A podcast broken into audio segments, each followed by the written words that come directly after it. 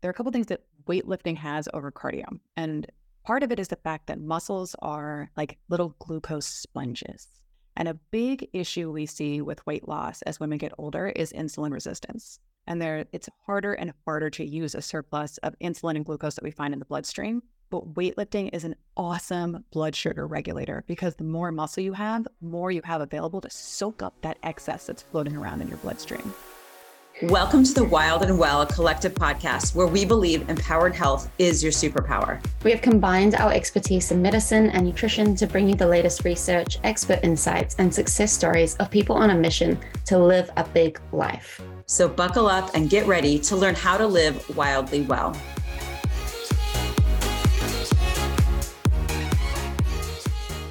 You are in for an absolute treat today with this special guest, who is a dear friend of Krista's and who I had the pleasure of interviewing alongside her, Alexis Paige. Alexis is a functional strength trainer, nutrition expert, and someone who helps women lose weight by making sustainable lifestyle changes that align with their hormonal cycles. We dove into so much of the nitty gritty around how to optimize your body's performance, male or female, to really encourage your body to put on the muscle to optimize your metabolism. And we even throw in some tips around how to support yourself during the holiday season.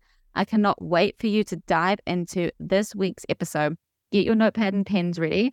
I was taking a whole lot of notes during this as well. So I cannot wait for you to listen. Hello to another episode of the Wild and Well Collective. And today we are super excited to invite Alexis Paige. She is a woman of badassery. She is a personal trainer.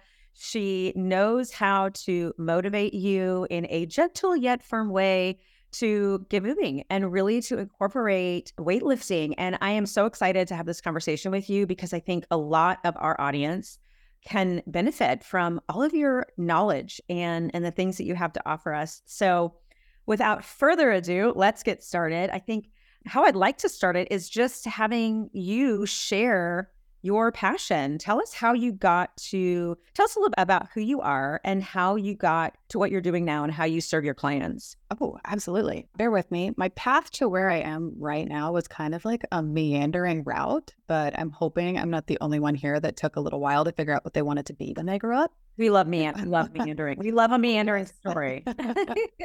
Great. Phyllis, when I was a little girl, all I wanted in the world was to be a dancer. I know, super mm-hmm. original, but it wasn't like the tutus and the glitter and the pink tights and everything that I was obsessed with. It was the freedom that I felt when I was on stage to just kind of become whoever the choreography wanted me to be because I was comically shy. Like I was super shy, which I know like Chris is laughing because she knows I never shut up now. So like that's just not the me I am now. And that's okay. But I was obsessed with it. And that's all I wanted to do but I had a real knack of spraining my ankles like all the time. And at first I was like, oh, well, I guess that's normal. Like I'm dancing a lot. Like I was on a competitive team, a formal studio, like you name it, I would do it. But within a period of four years, I had sprained each of my ankles eight to nine times. And I was like, all right, some obviously it's it's not you, it's me. Like I'm doing something wrong. So what's the issue? But my family couldn't afford physical therapy, but I did have a library card. So I would spend I kid you not, hours and hours in the library just reading over corrective exercises and, you know, different forms of resistance training, anything I could do that I could make my body strong enough that I could keep dancing uninterrupted.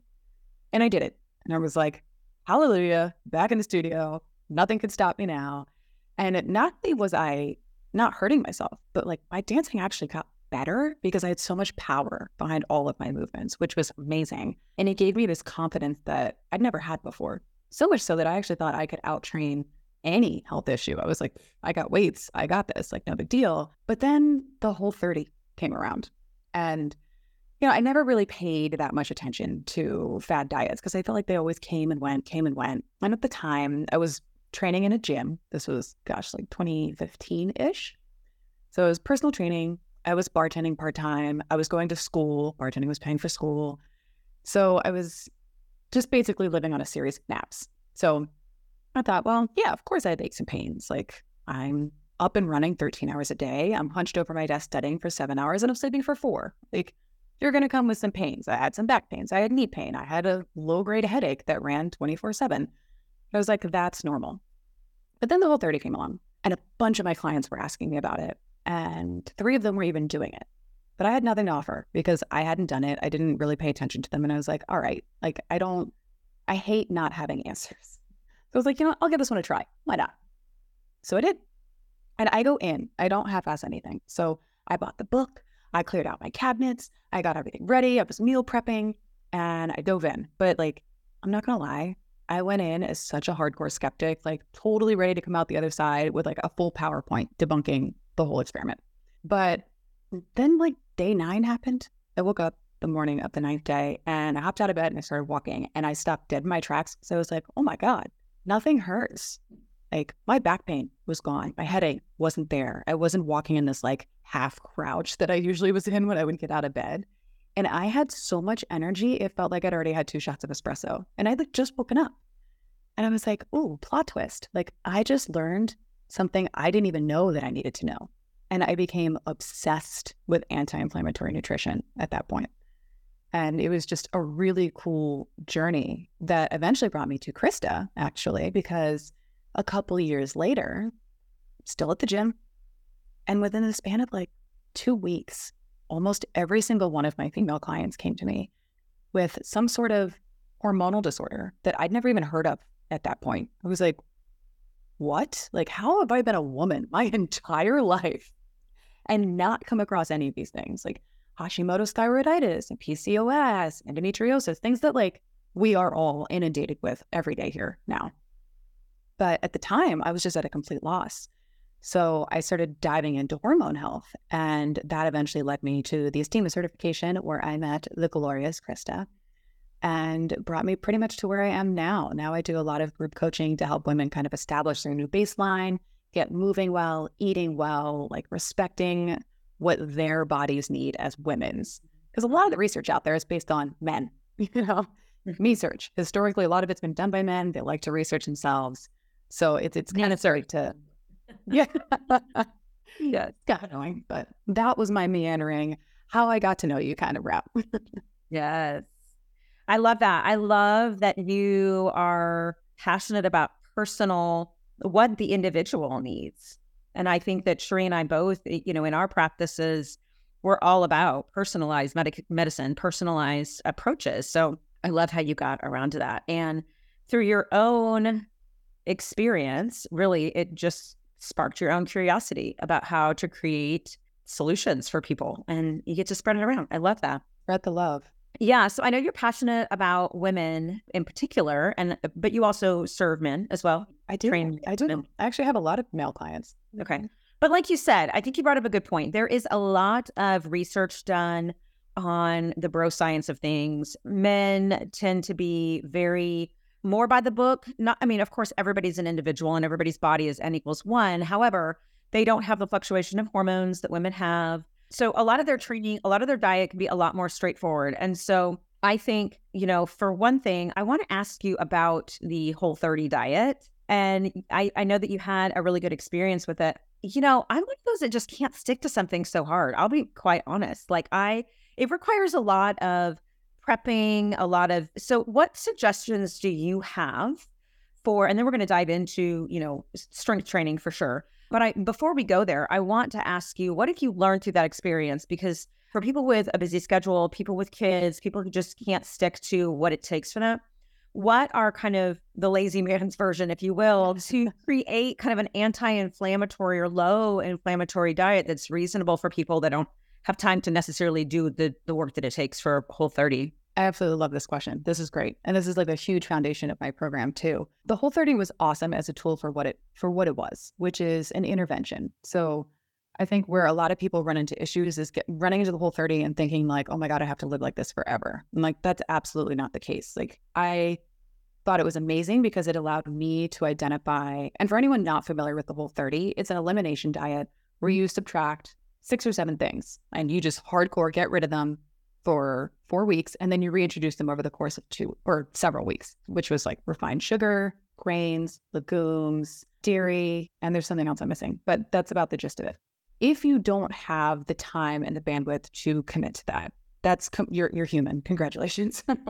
but if you're experiencing some sort of like unexplained pain or digestive issues or something, it's a really great thing to try to do because it's it gives you a way of figuring out what your body is begging for. That being said, if you don't have the bandwidth, you don't have the time, you've got kids, you have demands, you don't have all the meal prep to do, keep it really simple. Shop the outside of the grocery store. Stick to as much whole food as you can, things that don't come in packages, things that have the least human touch on them. So, is it the sexiest meal ever? No, but like if you can compose your meal of a protein, and I'm a hardcore carnivore, so I can only really speak to that being my preferred form of protein because they're naturally complete proteins. They have all nine amino acids that you need. Animal based protein, as many colors of vegetables as you can get. And if you need a little starch like rice or sweet potato, go for it. But just really try to eat a lot of colors and eat some good protein and lead with the protein. The thing that I find most women are not eating enough of is in fact protein. And it's it's one of the most critically important nutrients that we can take into our bodies for a variety of reasons, which actually will go hand in hand with what we're about to talk about with strength training, which is maintaining muscle mass. So yeah. I would say, hands down, just try to get as many whole foods and colorful foods into your body as possible and don't overcomplicate it. I love that. Love that. And I always talk about shopping around the supermarket as well. Like close your eyes and just visualize the perimeter and you'll be amazed yes. you end up cutting out of your daily grocery shop or your weekly grocery shop. Right. So, and the fact that you brought up protein is huge. I think Krista and I are both the same. We're very carnivore, carnivore led in our approach. Obviously, mm-hmm. getting in greens, getting in the colors, like you've mentioned. So I love that you've really reiterated that. And so when we look at strength training, like I know a lot. Again, I've got my background in personal training as well. And it's what you see people really struggle with is getting that protein in. But yet we're so we're off we're so often told that you're getting too much protein or you're eating too much meat or you're not you know, hitting the other goals or you're not getting enough of the fats. And so women can get so confused with this. Do you, yes. Can you talk to us a little bit more about how that goes hand in hand with when women are strength training and they're like actually meeting those protein needs? Yeah, absolutely. So the thing that I think a lot of people don't understand is that it's not actually easy for women to put muscle on. And starting at the age of 30, we start to actually just lose muscle mass every decade in large amounts for the rest of our lives. So we need, they, they go hand in hand. We need protein to build and sustain muscle. We also need to be doing resistance training to build muscle. Like we have to have both of those things. Now, if we're doing a ton of resistance training, but we're not giving our body the fuel it needs to sustain that level of activity, that's when you're starting to see injuries happen. Or people are overtraining, or they're like, oh, my back is killing me. I'm lifting so much. Or it's like, something I had to learn the hard way was I was not fueling my body appropriately for the level of demand that I was asking of it. So this is a whole other conversation, but not only do we need protein, we need to be making sure that we're eating enough. We need to be eating plenty of protein. I like to shoot for one gram of protein per pound of body weight. And that's well above the RDA, like the recommended daily allowance, you know, that most food organizations suggest. But I find it to be let's say one gram per pound of goal body weight. So if the goal is weight loss, whatever your goal is, that's what you want to stick to. So like I love to be around 135, 140 pounds. So I'm eating 135 to 140 grams of protein every day. And I eat it first. It is the first thing on my plate. It goes down for a lot of reasons too, because it also helps with your digestion. It helps keep you full longer. It helps relieve like the stress on your liver with the glycemic impact of all the carbs that you're about to take in after that. Like it's just it's like the the the rock that you hold on to in tough times. Protein is like your your emotional support food. It should be like that's what's going to keep you grounded in your health. Yeah, I think it's really counterintuitive. And I actually worked with Alexis one on one and we mapped out what I was eating day to day. And I was shocked at how little calories I was eating compared to what I really should do. Right. Like I think as women in particular, we think, well, we've got to really cut back. And fascinating how when you instructed me, hey, you got to be eating this amount, let's really start tracking protein, that I actually did lose fat because, like you said, it's so important to to fuel your body. So one thing I wanted to ask you, you know, when we talk about men and women, why is it important in particular for women to do strength training? Oh, I love this. This is this is going to be a tangent. so many tangents happening here.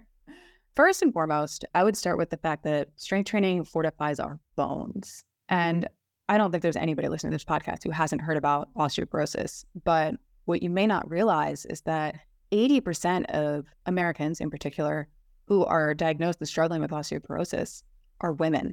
And of those women, more than half of them over the age of 50 are going to break a bone because of osteoporosis. But when you're, and like there are a variety of interventions, don't get me wrong, like there's different types of medicines and shots and pills you could take to treat osteoporosis. But the only intervention out there right now that is non medical, free, available to everyone, and has absolutely no negative side effects is strength training.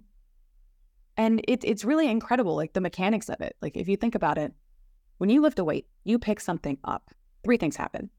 The muscle pulls on the tendon, the tendon then pulls on the bone, and the bone pulls back. There's like a little tug of war there. So for anyone not familiar, muscles are attached to bones by tendons. And there's a little resistance that happens every time you pick up a weight. And it's in that bone pulling back moment that positive adaptation occurs. It's super, super important for women to understand. We have to be lifting weight heavy enough to instigate that adaptation. And just doing that a few times a week is enough to not just treat, but prevent osteoporosis from ever even happening and prevent sarcopenia, the loss of muscle mass we were just talking about a second ago, from ever happening. And that in and of itself is going to add years to our life because it's going to keep us mobile and it's going to keep us stable and preventing unnecessary falls. That's my first reason why strength training is just like wildly important. If we want to dip our toes into like the hormone bucket, it also boosts testosterone. And like you might be thinking, okay, cool, I'm a woman, why should I care? Well, turns out testosterone is actually the most abundant sex hormone in the female body, not estrogen. Mm-hmm. So and its availability is affecting things like our mood, our memory, our libido, which I'm quite wedded to, our ability to build and sustain muscle, and our ability to even create estrogen.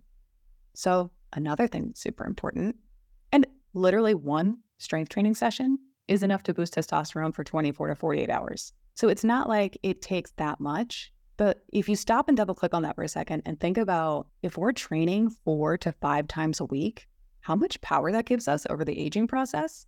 If training consistently is keeping our hormones stable for a longer period of time, suddenly we're aging so much more powerfully than we were before when we weren't being proactive about it. I love that. Yeah. I yeah. could keep going. I've got like three. Keep going. Keep going. No, I, I love it. You integrated two things that maybe we didn't think of right off the bat, right? Like hormone balance and bones. That probably wasn't uh, the first thing that people thought of when I was asking you that question. So I love that. Keep going. Yeah. I, I well, yeah. I like to kind of lead with the shockers too, because like you said, it's not the first thing you think of, but they have such huge impacts on the way that we're aging and the way we get to spend the later years of our lives. You know, my third one, it helps you have good posture. And it's really easy to dismiss this as like a fluff etiquette thing, like, oh, okay, cool, I'm sitting up straight. No, but think about it. One of the primary roles of our spinal column is to deliver fresh, oxygen rich blood to our brain. And keeping that flow going consistently is super, super important to clearing out cellular debris and allowing fresh new cells to be made. And this is directly impacting our cognitive aging.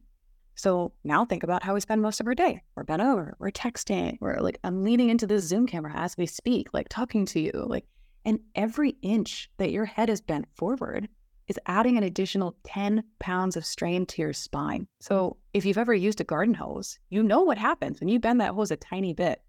How quickly does that water flow diminish and lose its strength? That's what we're doing to the blood that we're trying to get in and through our brain when we have poor posture.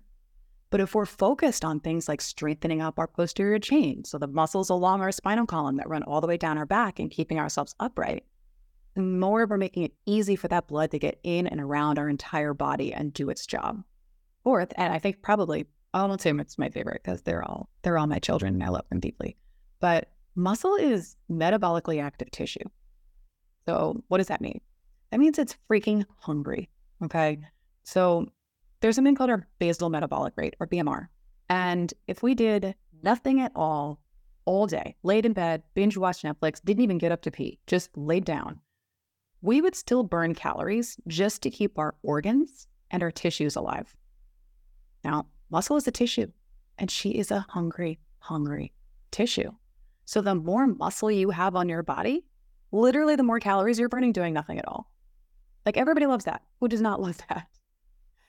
And, you know, something that we'll probably get into in a little bit, but this myth that a lot of women fear that muscle is going to make them bulky.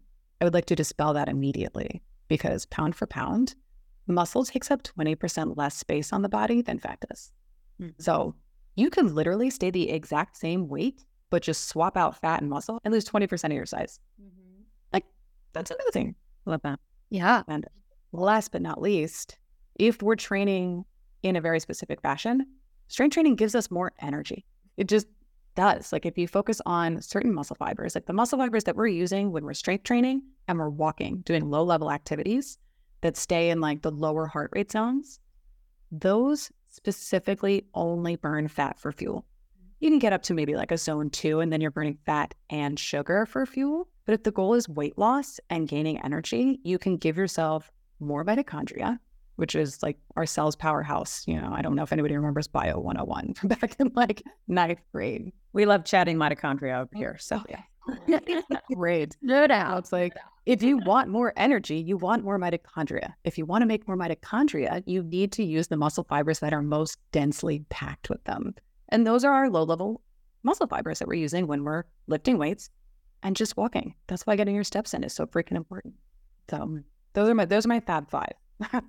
you touched on some really powerful points. And I want to circle back to the anti aging a little bit because I think that's such a trendy thing at the moment. Everyone's looking at what I can do to reduce, you know, the wrinkles and the fine lines and making sure that I go into my later years really optimizing my longevity.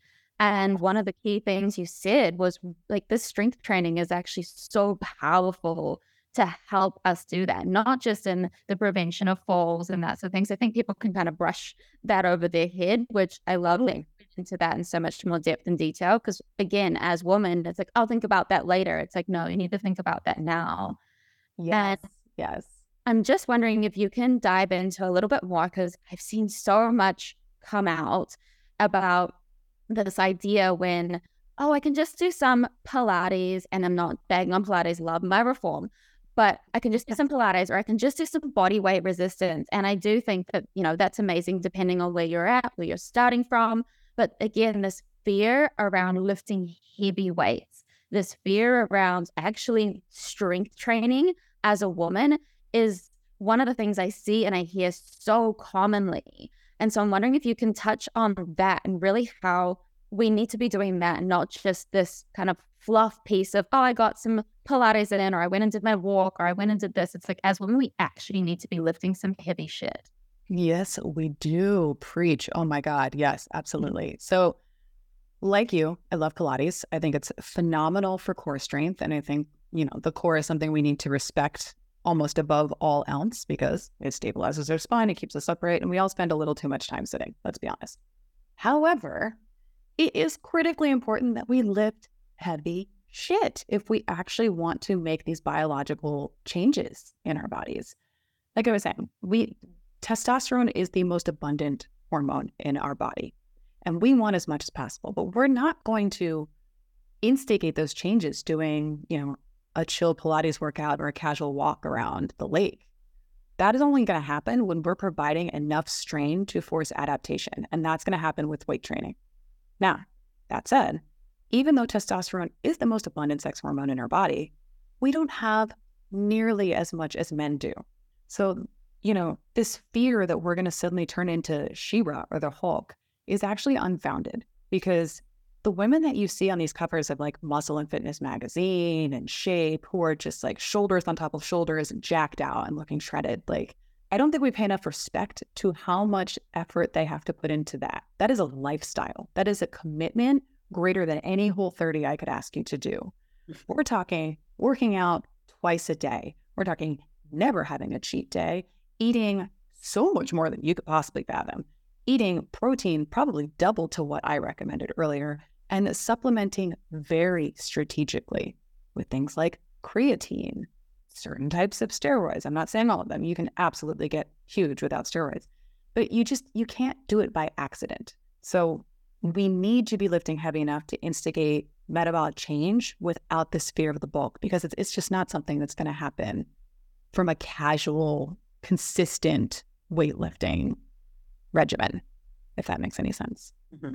When it comes to weight loss, what do you because I know a lot of a lot of women in general are constantly, especially when you're talking about age 30 and higher, when weight gain tends to be kind of a bigger concern because all of a sudden they can't eat the same way they did in their 20s or they've had babies or maybe they're going through kind of that 10 year wonkiness before even before menopause i find a lot of my patients worried about what can i do to really move the needle as far as losing fat mass. And so is it a combination of cardio and weightlifting? Is it strictly weightlifting and just every now and again doing cardio? Like because a lot of women just go to cardio. That's kind of how it's you know we're a product of the 80s a lot of people. Yes. and it's Jane Fonda ran the house, you know, it's just cardio.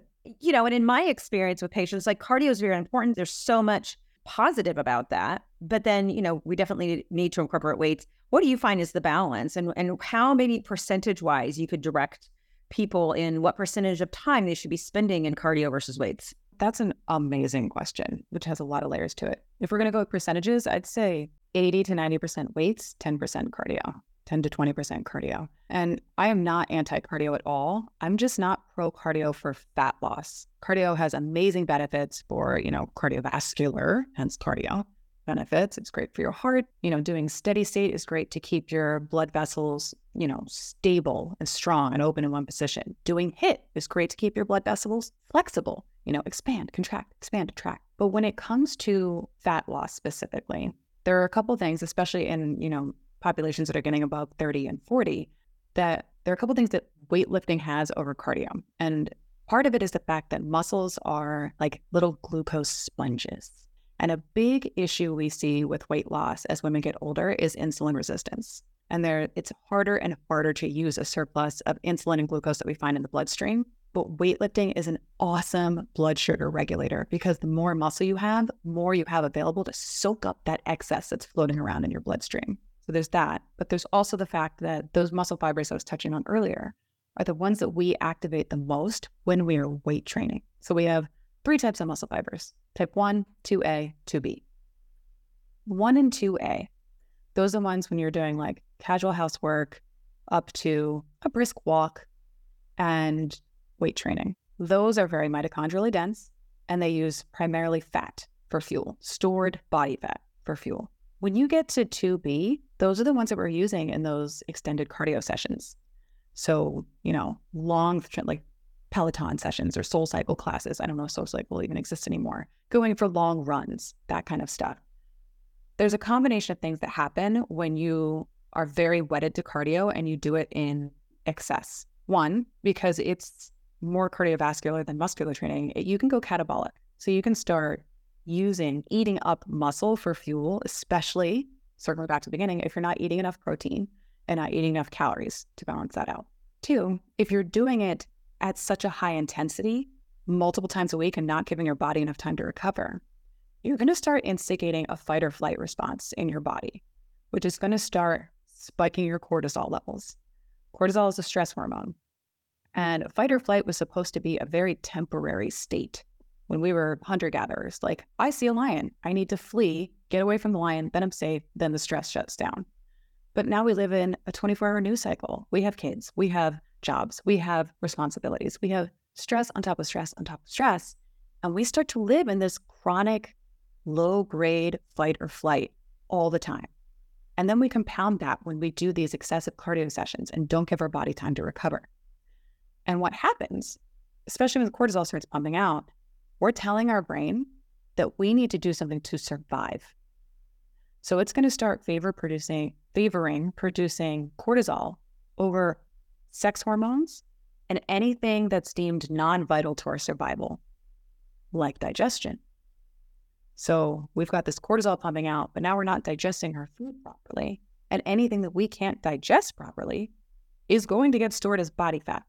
But now we're also fighting this insulin blood sugar imbalance that's making it harder and harder for us to take in fuel to get rid of body fat. And it just becomes this, you know, dumpster fire of metabolic problems because we have stressed out our bodies far greater than it's capable of handling by doing way too much cardio and not enough of the activities that are going to actually balance our blood sugar, like lifting heavy weights. Oh, so much juice, so much gold everything you shared. No, I love. I want to.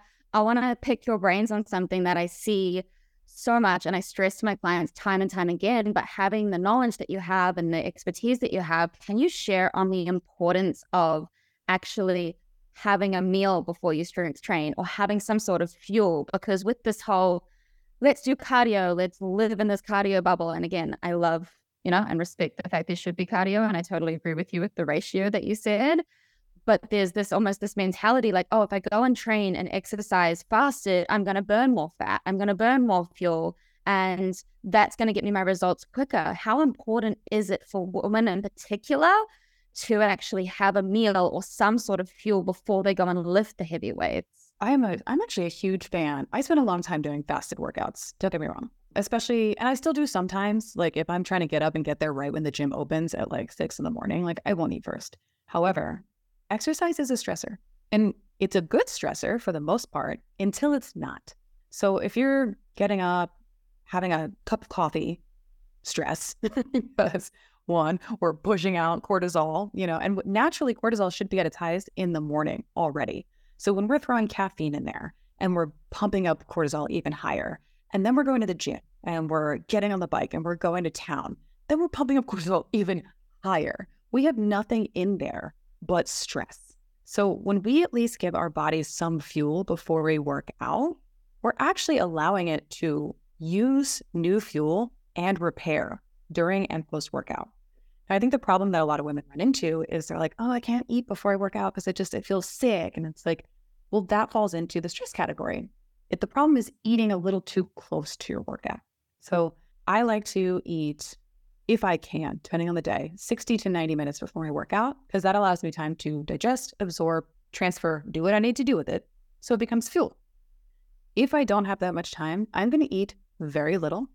I'm going to eat like half a banana with some peanut butter on it because then at least I'm balancing out. Like I'm getting fat, I'm getting a little bit of protein, and I'm getting the carbs, and it's all gonna like make its way through my digestive tract and my liver pretty quickly, but not as like this big sugar bomb in my gut.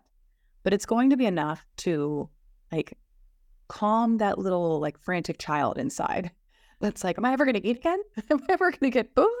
Like it'll it'll stave off that stress response and allow you to actually get into those positive adaptations because those adaptations aren't going to occur if cortisol is screaming through your entire workout.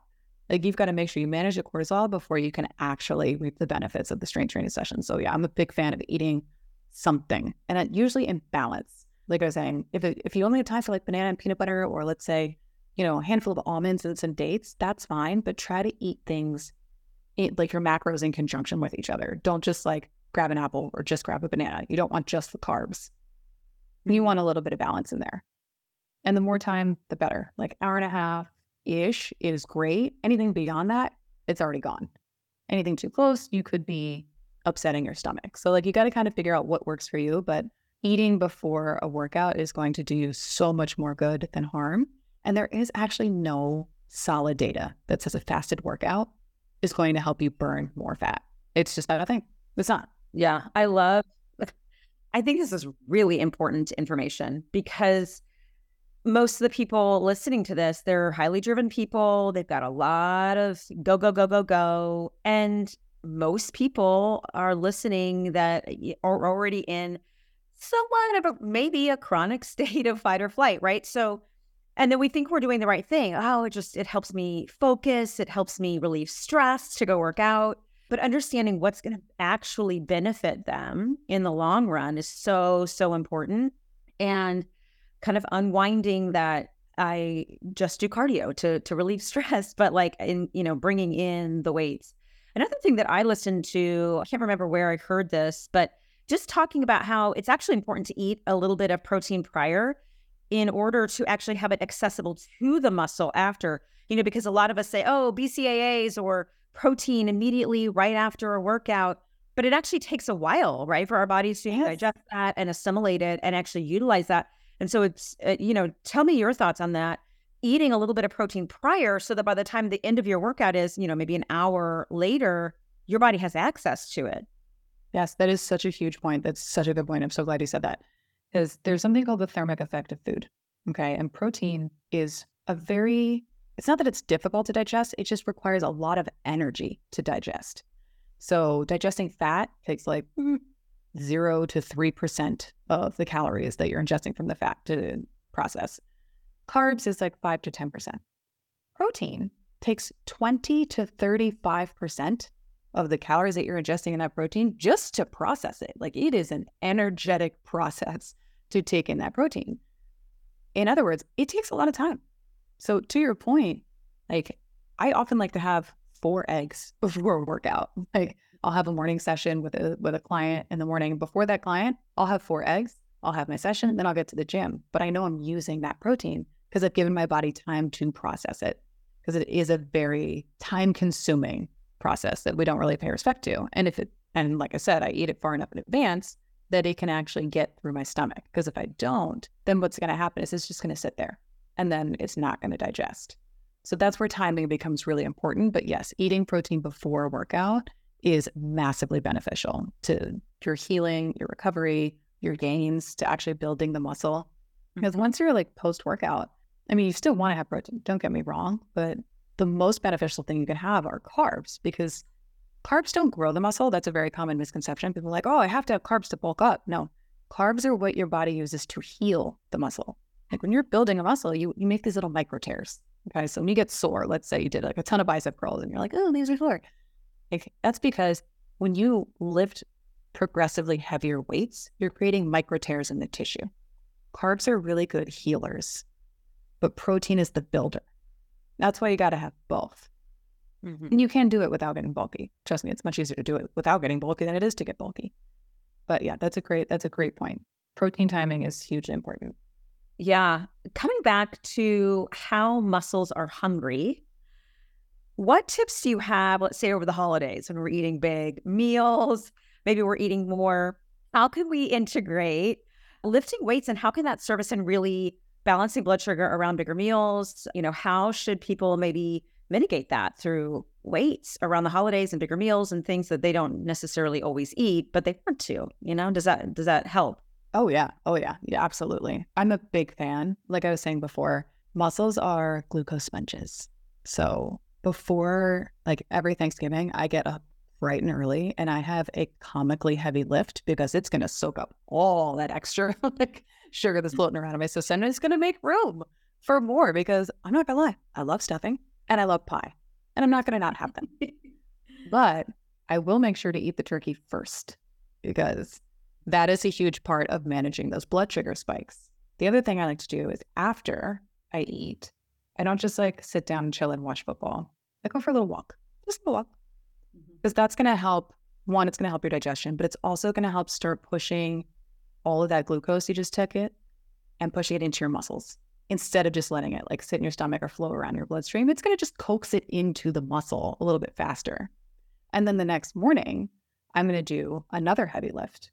So there, there, there are options here because there are two things that are great for pushing glucose out of your blood lifting and HIIT workouts. So this is one time I'll be like, you know what? Yeah, you could definitely get in a HIIT workout here. Like you could do it the day before, like right before the meal, or you could do a heavy lift. But the morning after, highly recommend the heavy lift because that's going to pull out the rest of that glucose in your bloodstream and put it into your muscle. So before the heavy meal, I personally prefer a heavy lift, but you can get in a HIIT workout. You just want to deplete all of your glycogen stores. Like you want to use it up okay? Because it's going to pull the sugar out of your blood into your muscle and then burn it. It's just going to get rid of it. So, one of those before the meal, eat the meal, go for a nice walk. It doesn't have to be a power walk. Like, we're not talking like you're trudging uphill, breaking a sweat. We're talking go for like a 15 minute walk around the block and call it a day. Then the next day, lift some super heavy weights. Mm-hmm. Those are my big movement tips. so helpful. I love that you mentioned that walk after the after the big meal because it's something that's so easy to implement and to do. And we just don't think about it. And I think it's one of the biggest reasons why when people snack after dinner and they just sit and let all of the glucose and all of that kind of accumulate, we end up putting on weight a lot faster and a lot quicker because you're having those high glucose spikes in the evening, right? So it's even more important than around holiday time when you are having those bigger meals or you are wanting to enjoy the food a little bit more and get that yummy stuff in without actually worrying about the the weight jumping up. So that was super insightful. I love that you shared on that. One of the questions that I have for you is you've talked a lot about like that progressive overload and making sure you're actually hitting that adaptation. How important is it for you to stay consistent with, you know, the types of exercises you're doing when it comes to strength training? I know a lot of women are like, oh, I want to go try this new thing or this little booty burner, or they go to the gym every single time and they're changing their workouts constantly. And it was one of the battles like I had when I was personal training my clients as well. Like, no, we need repetitive stress, repetitive overload, obviously progressive overload in terms of pushing the weights up. But can you talk to that a little bit more? Because I, again, I, I see this being such a, it's almost like a fad diet, right? It's like, oh, I've seen a new exercise or I need to be trying something new in order for me to see. The results. Yeah. Yeah. Oh my God. I love that you brought this up because it's like, it's one of those things that gives me like a little like twitch, it makes my eye twitch every time I see people coming in and just be like, no, I'm gonna try this and no, I'm gonna try that. It's like it is so hard to embrace the monotony of the workout that you need to actually see change. Like I would say that is the hardest part is to be consistent and to patient with your programming. And as a trainer, that's been like the hardest thing for me is to communicate that to my clients because they get bored. And I get that because it can be boring. But how do you know if you're making progress if you are switching it up every single week? Like, I can do the same program for three, four, five months and still see progress by making little changes. And I'm not even talking about changing the movements, I'm talking about changing up the rep scheme. Maybe I'm doing fewer reps and more sets. Maybe I'm doing higher reps and fewer sets. Maybe I'm doing them in a different order. But you absolutely need to stick to a process for a long enough time that you can actually let it have its effect. Otherwise, you're just training haphazardly and your muscles don't have a time to adapt because you're just teaching it something different the next week.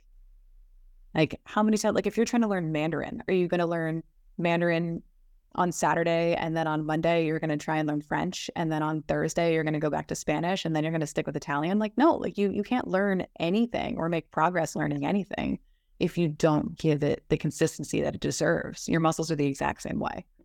One more question I have for I love that because you know going back to what you just said, I tend to be Mondays is a certain, you know, body, you know, biceps and back and Tuesdays is going to be triceps and chest and I like that it can be consistent so it can be easy. Um, that's one thing that I think can be helpful to people to eliminate some of the confusion around what to do today. And it doesn't really have to be complicated, right? It can be very simple. Um, it should be. Really, In fact, it should be. Yeah. And it can really change if we're noticing a lack of progress or lack of challenge, then yeah, like you said, there's ways that we can kind of change it up. But I wanted to go back to hormones and women really quickly.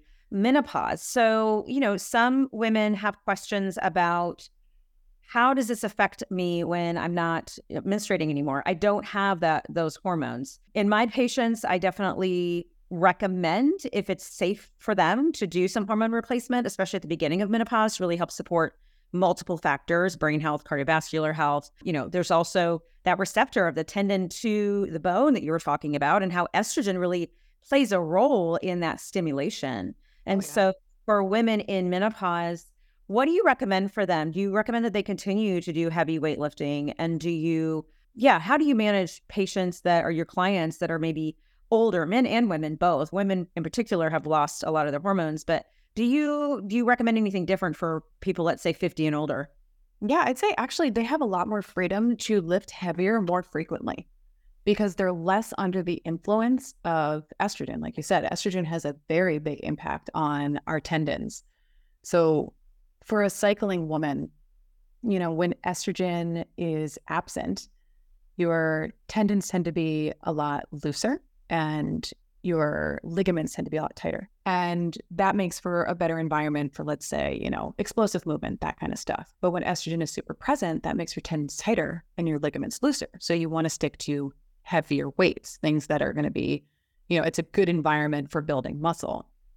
Once you've hit like menopause and beyond, you don't have as many hormonal considerations, like you said, and it's safer to lift more frequently without fear of injury. Because when you're worried about like maybe the tendon's a little bit looser or your ligaments are a little bit wonky, like you got to be really considerate of cycling your workout intensity appropriately so that you're not instigating overtraining or injury. So I find that they see a lot more benefit from lifting heavy frequently, but it is still really important to cycle because all tissues need time to recover. Mm-hmm. So I actually like to have them cycle with the lunar cycle. And so, like, just p- take a 28 day period and just decide when it's going to be day one and cycle that way. Because even though the hormonal considerations aren't there, like tissue is still tissue, it's still receptive to damage and it's still capable of building. So just because there aren't as many hormones happening doesn't mean she can't see the benefits from keeping her strength heightened all the time. Mhm. If that makes sense. Oh yeah, I'm constantly telling my parents, uh, you got to keep lifting weights. You know, it's not Absolutely. and and really educating people on the importance of muscle beyond physique. You know, because it's not just about the physique, but also when people who are on, uh, you know, wanting to lose weight, it's also important to muscles like the scaffolding, right? Like we've got the bones, but then we need A little bit. like if you're losing fat tissue and you're and you're also older, you know, we'd have less collagen, right? So you got a lot more hangy skin. Like it's really a motivating factor, I think, if we're going to talk about physique, to have good muscle mass to kind of give you a better shape to really help Absolutely. yeah, kind of keep that that physique looking. But I think you brought up some really beautiful points about the it goes beyond just that. It goes into, you know, the posture. I love that one. And yeah, just really, really, really helpful things. Cherie, do you have anything else that you that kind of came to your mind? Yeah. So I love that you kind of touched on cycle syncing with the um, with the hormonal changes, and I love how you explained in relation to estrogen because I always do encourage my clients to really lift really heavy during their ovulation period, and so yes. explained that perfectly. So thank you, thank you for that. I feel like we could riff on that for for ages. One of the final questions I really have for you is, you know, a lot of our listeners will be like, okay, you've convinced me. I want to go out there. I want to go and do my strength training, which I'm hoping everyone listening is like, yes, I'm not afraid to lift heavy anymore. Fingers crossed. Fingers crossed. What is like the most common fear or the most common concern that you kind of encounter and you help coach your clients through to get over that initial hurdle? Like, if someone's listening to this, what is the next best step for them to go out there and take action? If there's a lot of fear of maybe we've annihilated the fear of, okay, I'm going to get too bulky. Cool. We know that that's not going to happen. But it's still really scary, especially, you know, and I used to find that a lot of women would be afraid to walk into the gym, even with it being more of a male dominated environment. Like, is that one of the concerns? Can you talk to like what some of the fears are that you see and how to really overcome them? Yeah, absolutely. Absolutely. So you said it right out the gate. The number one fear I get is this fear of being bulky. We have beat that to death. I hope. I hope that is no longer a fear of anybody listening right now. Like that is gone. I'd say the next thing that I'm I hear a lot of people get hesitant with, especially with lifting weight, is like, I don't want to hurt myself. And that's fair. Like that's completely fair. And to that I say, if it is in the budget, hire a trainer. And this is this is not a self-serving plea out there. Like it is so much easier to learn something properly once than to have to untrain a bad habit. And there is nothing more important that you can invest in than your health. And I think we've done a really good job of exploring why strength training is so, so important for your health and your longevity and your ability to age gracefully. That when you think about it, even if it's just three sessions, even if you just do three sessions with the trainer so they can get you comfortable with form, they can watch the way you move because I don't care how many mirrors are in a gym, like you can't see the way you look from the back. You shouldn't be turning your head to the side to see your profile when you're doing certain movements. You need a partner, you need a well versed partner, and a trainer is really just the best way to get that done. If that's not in the budget, try a group fitness class, but I would actually full circle, maybe start with Pilates so you can really get your core strength dialed in and then move on to a strength training class. Because I think core and glutes are like the two most important complexes you can strengthen up in your body. But I would say for the most part, go with a trainer. If you can make it happen, I don't care if you have to save up, like invest in it. It is not frivolous. It is, it should be a priority, honestly. And it's not even for everything. Like I said, if it's just to get your form down and just get comfortable to alleviate that fear that you're going to hurt yourself. Once you know you're doing it properly, sky's the limit. Just build gradually. Like no one's saying you need to go in and throw up a 250 pound deadlift. Like start with dumbbells, start with resistance bands. Actually, I love resistance bands. Most of my programs start with bands because it's like the unsung hero of resistance.